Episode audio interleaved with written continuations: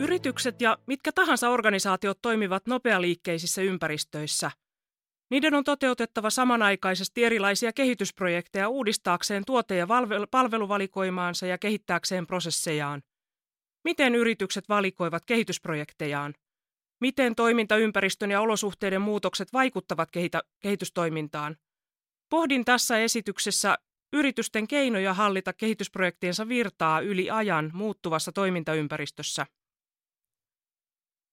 Yritysten tavanomaisten toiminnan osana tapahtuu jatkuvia ja toistuvia muutoksia. Yhteiskunnan digitalisaatio edellyttää koko ajan uusien järjestelmien ja sovellusten kehittämistä ja käyttöönottoa.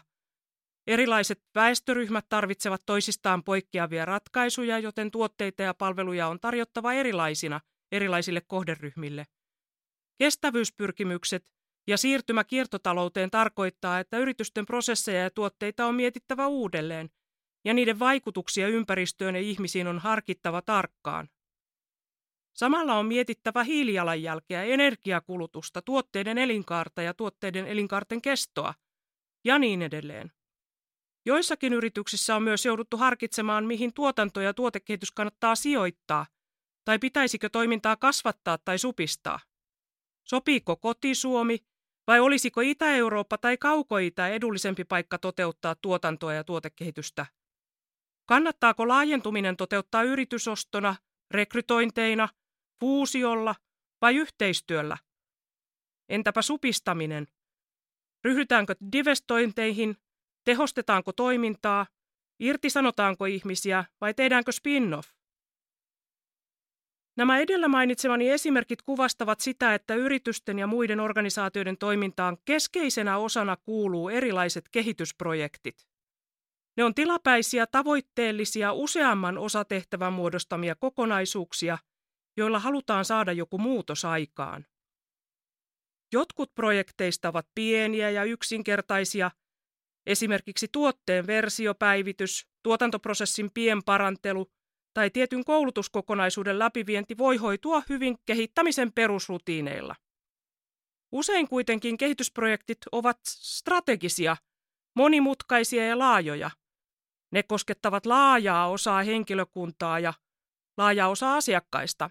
Ne vaativat merkittäviä rahallisia investointeja sekä useiden ihmisten ja sidosryhmien työpanosta.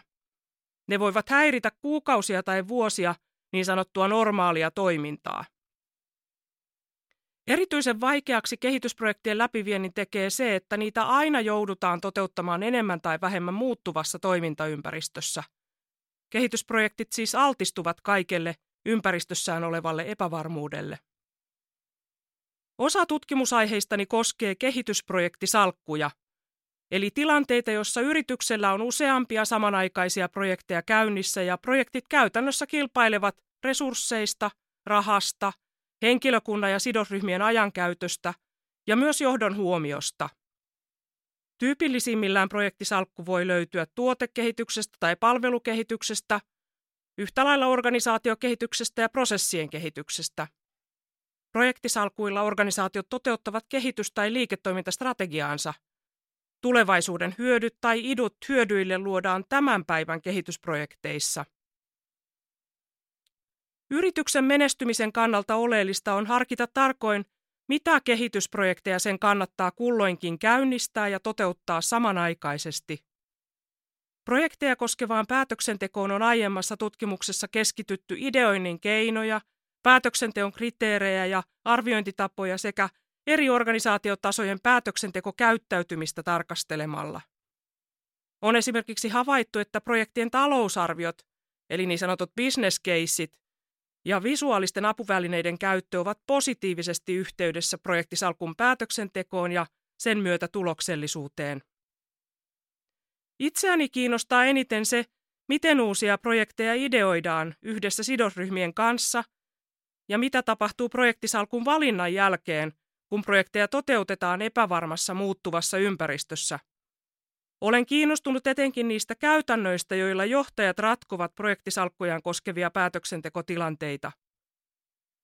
Olen erilaisia metalli- ja konepaja-alan yrityksiä tutkiessamme havainnut, että päätöksenteko projektien suuntaamisesta sisältää sekä vakiintuneita rutiineja että tilanteessa tapahtuvaa improvisointia ja tämä päätöksenteko jatkuu projektien edetessä.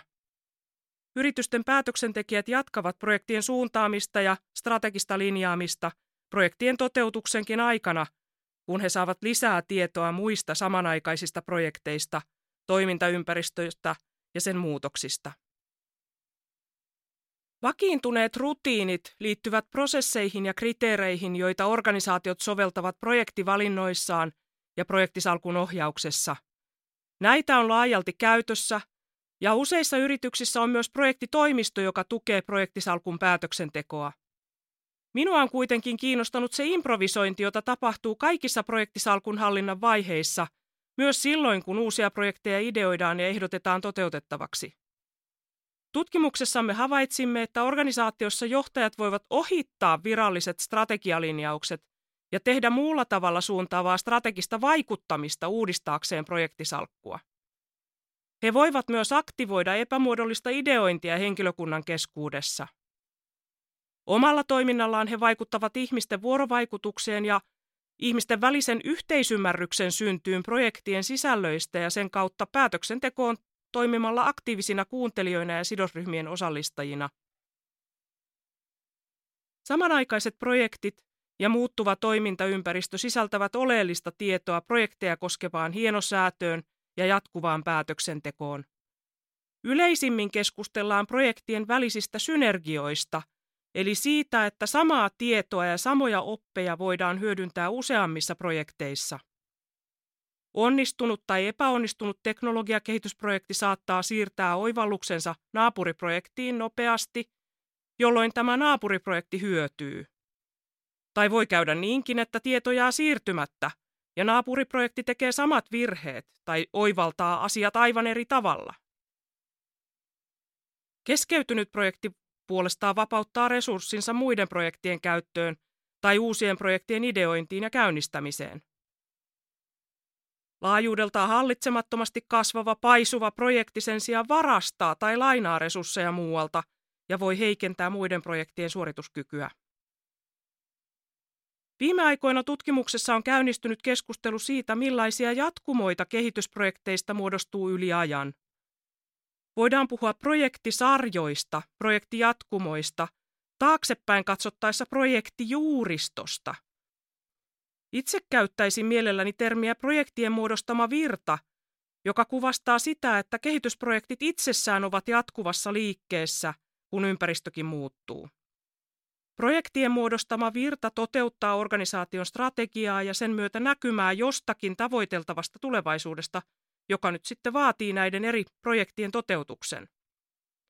Projektien muodostamassa virrassa on polkuriippuvuuksia, Tulevat projektit rakentavat aiempien projektien varaan ja tarvitsevat niitä.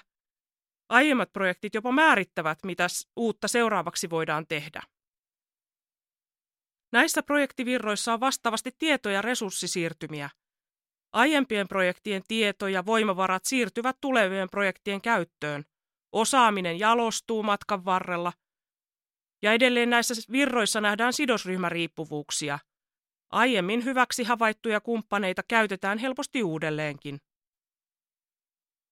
Projektivirtoihin sisältyy edellä kuvattujen ominaispiirteiden vuoksi valtava riski.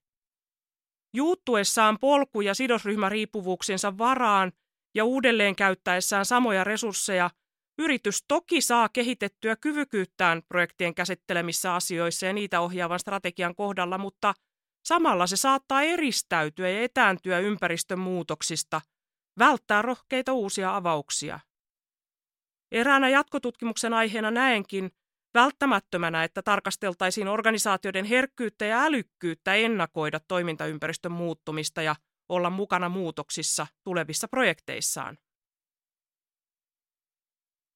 Yritykset ovat ottaneet käyttöön erilaisia muodollisia projektisalkun hallinnan järjestelmiä ja tietojärjestelmiä tehostaakseen projektien virran hallintaa – Käytännössä kuitenkin yksilöt, eli erilaiset päätöksentekijät, johtajat, päälliköt, projektitoimiston koordinaattorit, projektipäälliköt, käyttävät harkintaansa ja valtaansa edelleen yrityksen kehitystoiminnan suuntaamisessa ja uudelleen suuntaamisessa, kun ympäristö muuttuu. Näin pitääkin olla. Mikään tietojärjestelmä ei tee viisaita päätöksiä ihmisen puolesta. Päättäjien on pystyttävä, pysyttävä valppaina sekä projektien muutokselle että ympäristön muutokselle. Meidän on jatkossakin ymmärrettävä päätöksentekijöitä aktiivisina toimijoina, heidän ajatteluaan, mieltymyksiään ja tekojaan projektisalkun suuntaamisessa ja uudelleen suuntaamisessa. Ihmiset ovat siis keskiössä, kun yritykset valitsevat ja edistävät kehitysprojekteja osana niiden jatkuvaa virtaa menestyäkseen muuttuvassa toimintaympäristössä.